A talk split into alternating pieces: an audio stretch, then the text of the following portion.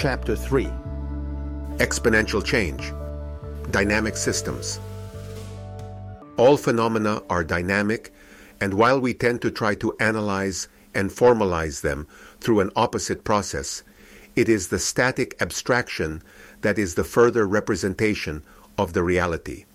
Of course, as the struggles in the evolution of the methods of science have shown, reality is not always readily decipherable nor it is conveniently laid out in front of us in intuitive packages conforming to our common sense. Many of our intuitions about the rules governing natural phenomena turn out to be wrong. This can happen with a series of experiments that once the physical laws behind the phenomena are well understood, anybody can carry out. At that point, with accessible explanations that can be illustrated with immediacy, there is no excuse for being ignorant about the nature of reality.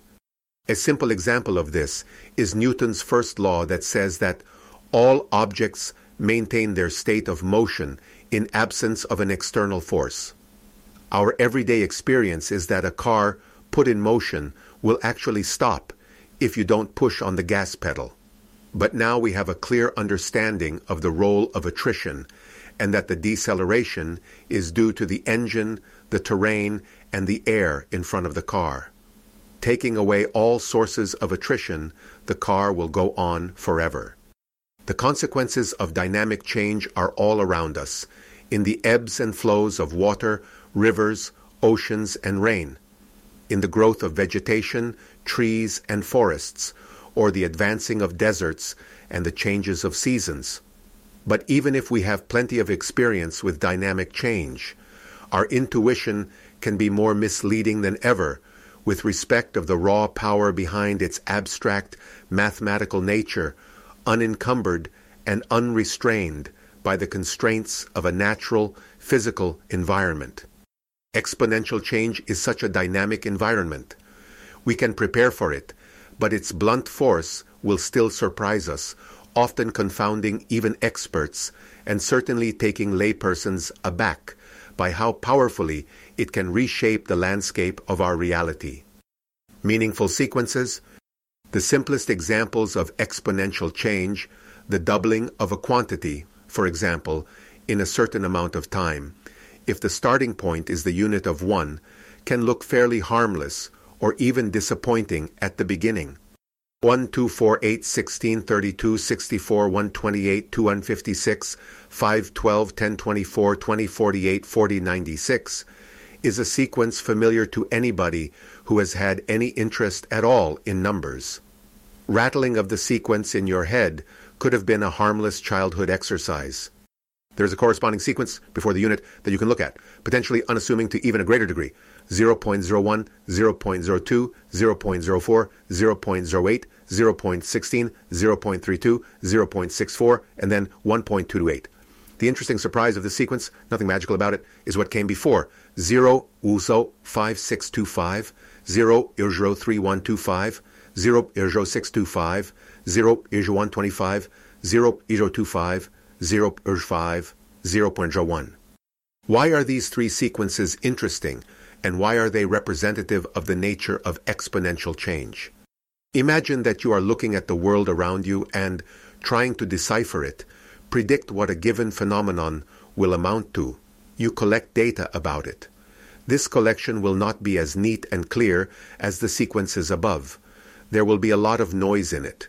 Errors of measure, mistakes made during the process or the planning of the measurements, other phenomena intruding and confounding your attempts to a clear understanding, and so on the noise of a natural environment where, before even being able to clearly train your ears to it, you want to discern a pattern that is possibly new, something that nobody else tried to listen to before.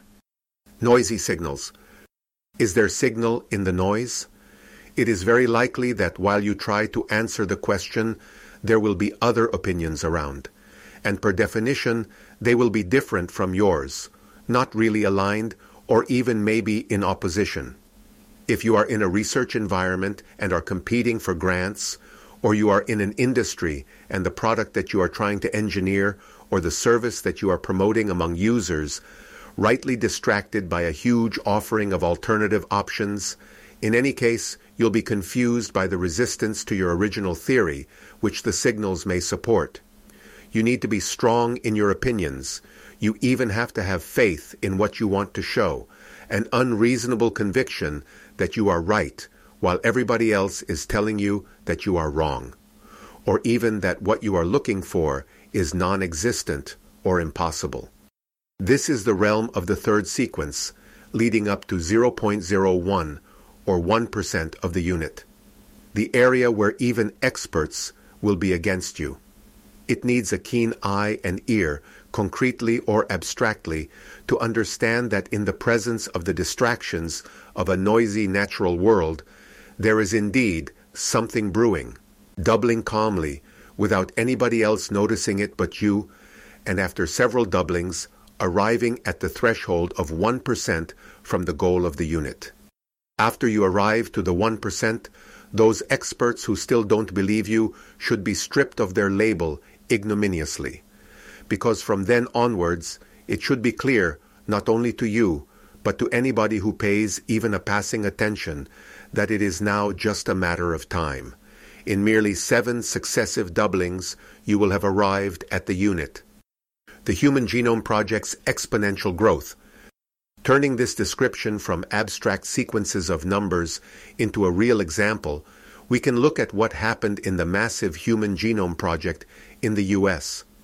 Started in 1985, the duration of the project was originally set for 15 years.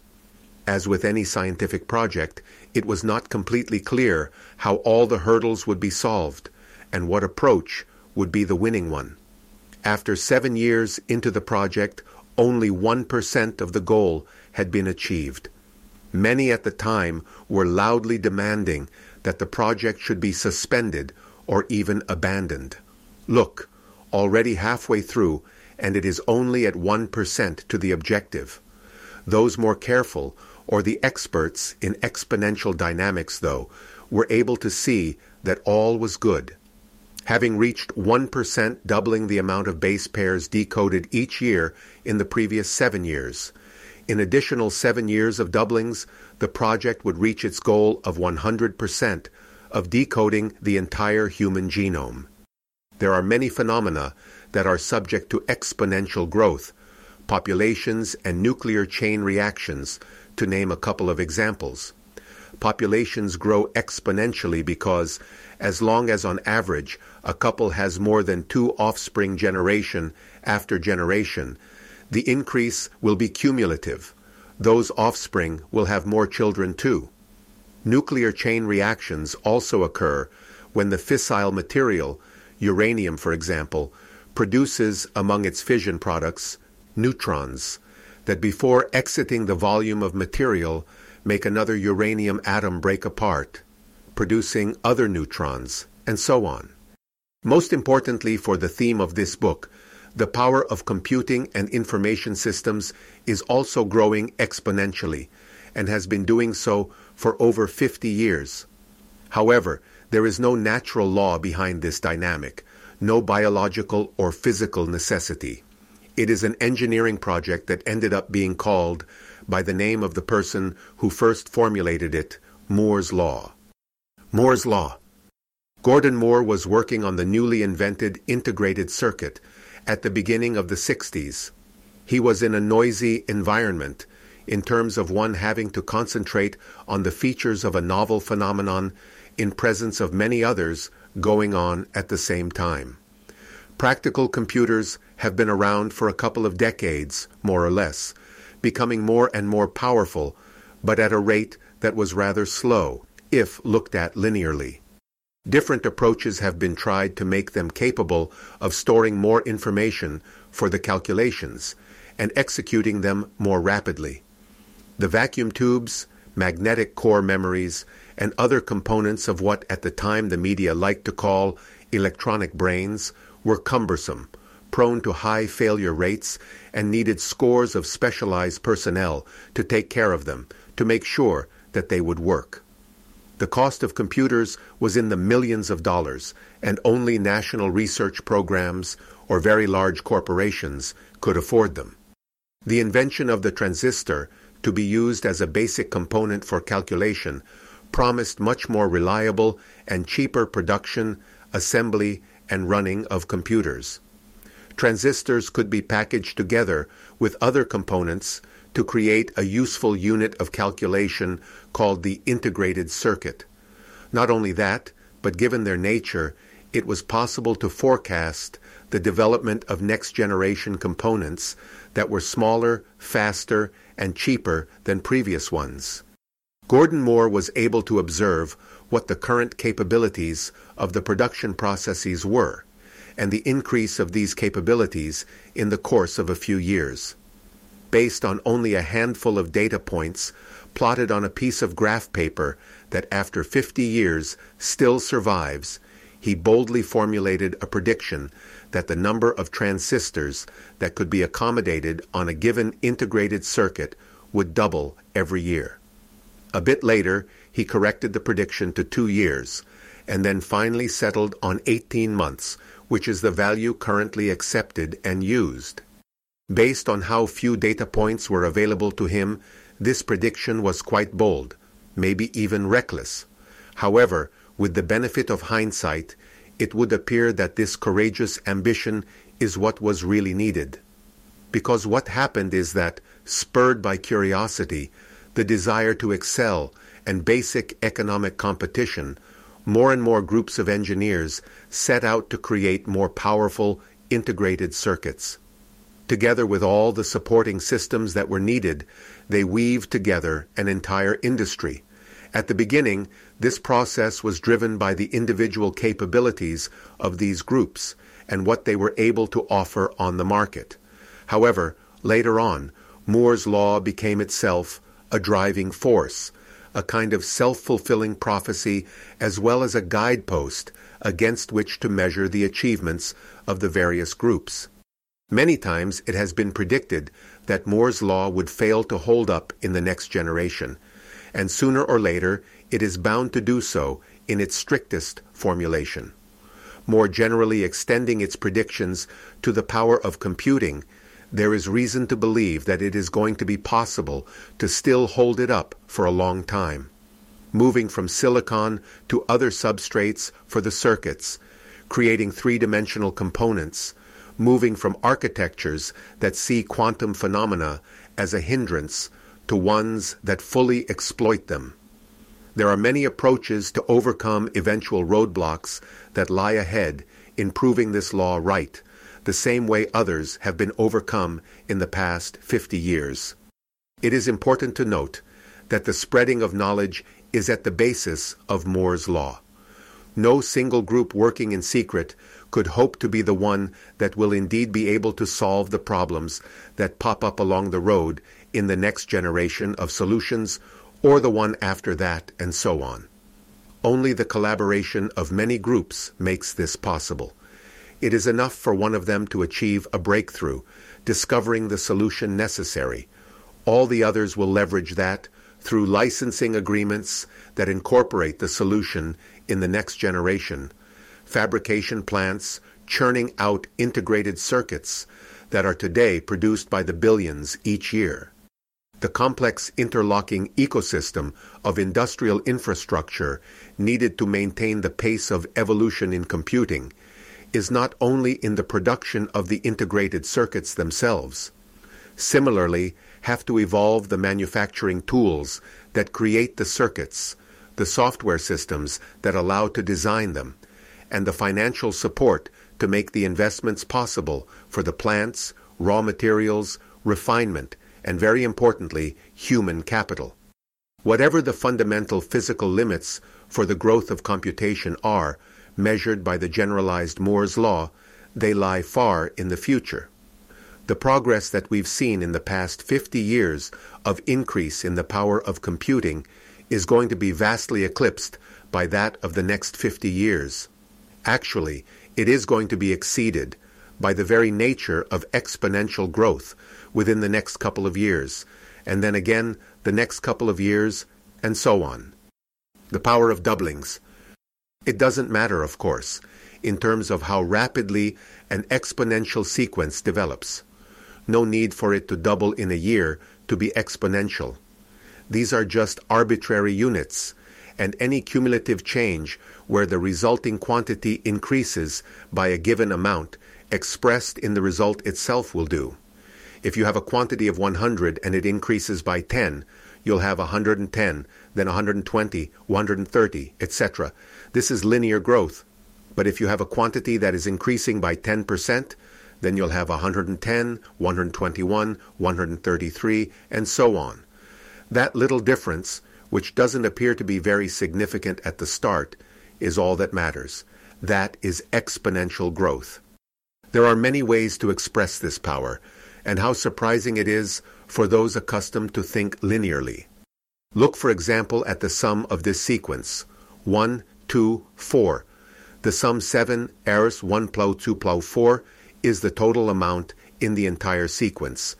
And the next step in it is 8, larger than the total of all the steps preceding it. This is true for all exponential growth. In the next period of doubling in computing in merely 18 months, thanks to Moore's law, there will be more transistors and integrated circuits created, and computers from them, and calculations carried out through them, than in the entire history of computing for the past 50 years or more. When is it too late? Another example illustrating the power of exponentials is to look at a closed system, for example, a pond sustaining a population of frogs. If there are algae that make the lake uninhabitable for the frogs, and as it covers the surface of the lake in ever greater extent, from just a fraction to 1%, doubling every week, how long do the frogs have to live once the algae covers half of the pond? By now, hopefully, the answer is clear. Only one week, as during the next doubling, the lake will be entirely covered by algae. Even more alarmingly, perhaps, already at 1%, there is less than two months' time left for the frogs to flee to another pond, or to find a way to stop the algae from expanding. Our unique position is to be able to see what is happening to the pond, contrary to frogs. And this capability of data collection, analysis, and foresight gives us great responsibility in understanding if the pond is okay or not. Taking active action managing the pond, countering the algae, can't and won't be done by others, but we can do it. The various examples of exponential change we find in nature feed themselves, but seldom assemble into interacting chains that feed each other. Our technological civilization, on the other hand, is full of these self reinforcing chains that keep the acceleration of exponential change going. Ray Kurzweil's project. The inventor, author, and co founder of Singularity University, Ray Kurzweil, has been collecting data about exponential phenomena for decades. It is not enough, in fact, to be able to recognize what is going on. The explosive nature of exponentials is such that timing is crucial if you want to be able to ride their wave instead of being swept aside by it. Jump on the wave too soon, and those who say otherwise will have an easy time deflating your enthusiasm or that of your financial backers, because the upswing from the sequence trailing the hypothetical unit in our example sequences will not happen. See it too late, and it will already be in full power when you'll want to climb it, making the endeavor too expensive, difficult, or even impossible, as others will have crowded the crests already. From flatbed scanners to optical character recognition, from musical synthesis to speech synthesis, or handheld systems for the blind, all of Kurzweil's inventions take advantage of a keen understanding of the right timing. When to accelerate research and development so that by the time supporting hardware systems are available at the right price and the right level of integration, all the other components of software, user interface, development systems, and the entire supporting ecosystem are ready as well.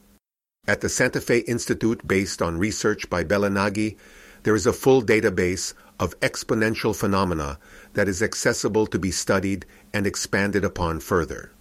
Kurzweil also recognized that with the interconnected and intercommunicating systems of human knowledge that do not grow in isolation but reinforce each other, there are exponentials feeding on exponentials. He called the resulting effect the law of accelerating returns. This is contrary to the acquired wisdom of classical economics, where it is assumed that in order to achieve a given increase of economic of output, there needs to be a progressively higher amount of available input of capital called the law of diminishing returns. Just as with Moore's law, the law of accelerating returns formulated by Kurzweil is a self-fulfilling prophecy sustained by the open communications and competing groups aiming to achieve success and excellence in their research and industrial production endeavors. It is definitely possible to break either of these laws. If you stop believing in the law of universal gravitation and jump off the fifth story of a building, you can do it a thousand times, and you'll never stop dropping like a stone, most probably to your death. But if we were to give up trying to make better circuits, or if we decided that it wasn't worth our effort to make better solar panels, better batteries, and so on, as long as everybody stopped, those circuits, panels, and batteries won't happen. Kurzweil is, as of this writing, a director of engineering at Google, by his own admission, the first ever job he has had. Using the resources made available by the company, he is applying his skills to make natural language interaction with the computers possible and the next wave of user interaction, making computers even easier to use and able to better serve our needs. Connecting S-curves. A frequent criticism of Kurzweil's analysis and predictions is based on a misunderstanding of what constitutes the exponential that he is talking about. The critics highlight the fact that what appears to be an exponential in reality is the first half of an S curve or a logistics curve. It appears exponential initially as the benefits of a given technology are exploited. However, after a while it plateaus out because it becomes harder and harder to squeeze additional benefits from the same technology. It becomes exhausted, and the belief in the power of technology of those who preach unending exponentials falsified. In reality, this is true. Each individual technology, as it runs its course, is unable to give more than its natural limit. As it approximates that limit, it becomes fruitless to insist to want to get more out of it, both from the point of view of engineering as well as from that of economics and of return on investment. And that is why new groups with new ideas will try to achieve the desired output through a different approach smart people will see the point in time when the current generation of technologies gets exhausted and work in parallel with the groups leading at the time to find a new technology that will deliver the objective at scale better than before. The cycle in a few exponential doublings will repeat itself, and a third generation of solutions will be needed, and so on. The cumulative effect of these different S curves smoothing out each other's endings, and more or less seamlessly interlocking in a chain of invention, innovation, and industrial deployment, is drawing the exponential that Kurzweil points to in his analyses. Taking computing, for example, there have been many generations of computing technologies, each leading in its own time, which have been pushed to their limits and superseded by the next one, better, cheaper, and faster to generate the desired output, calculations, mechanical relays, vacuum tubes, transistors, and integrated circuits, decade after decade, enabled the construction of the world's fastest and most powerful computers. The companies employing them were the leaders of their time, pushing the limits of the technologies and were supplanted by new models based on the new technologies in a few doublings of performance. Another example where these years we are witnessing a fundamental switch is in permanent memory storage. The larger and larger amounts of data that our computers need to persistently record, so that when electricity is turned off and the computer wakes up later on, the data can be retrieved without having to start over from scratch. From punch cards to magnetic core memory to magnetic tape to spinning hard disks, now we are on the verge of moving storage for next generation needs to solid state support, flash storage, which is going to be able to memorize orders of magnitude more, accessed much faster and reliably, and more affordably than any generation of device previously. Exponentials everywhere. Many technologies can be seen through the lens of this exponential interpretation of accelerating change. The doubling periods can be different, of course, than the 18 months that Moore's law accustomed us to rely on.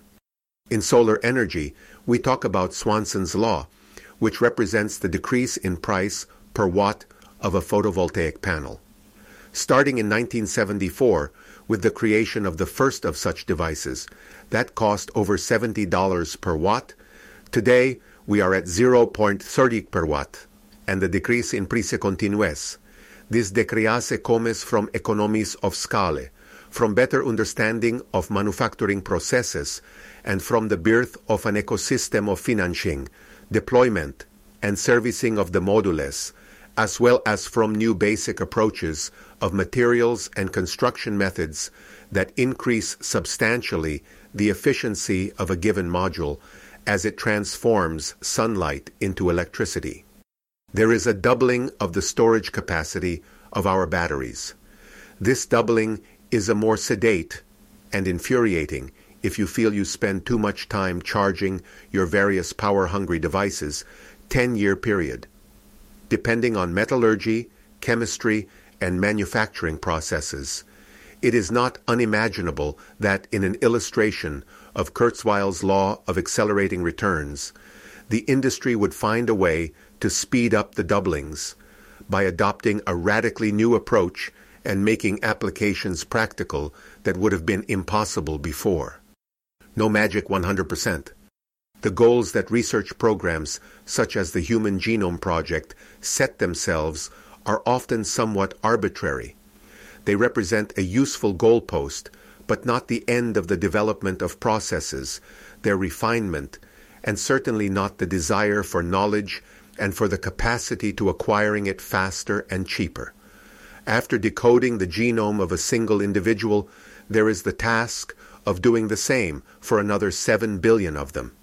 After the human genome, there is the genome of other animals or bacteria in the oceans, or the bacteria that symbiotically live on and in all of us, constituting what is called our microbiome.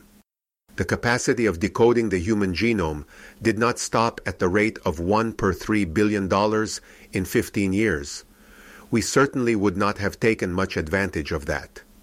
In the 15 years from that first success, the technologies that have been invented, perfected, deployed, and substituted by better ones again allowed an astonishing progress Today, it is possible to decode an entire human genome for about $2,000 in a couple of weeks. But progress is not stopping there either, and it is possible to forecast the availability within the next 10 years of technologies that will enable the decoding of a genome for less than 10 cents in a fraction of a second. It is worth thinking about the transformations that this kind of change is going to bring in the world of healthcare, insurance, privacy, and more. The takeaway is that there is nothing magical about a given threshold that we end up calling a unit or 100%, and that the power of invention and implementation that drove technologies to achieve that doesn't stop, but keeps going on, delivering increases in the desired output at lower costs, faster speeds.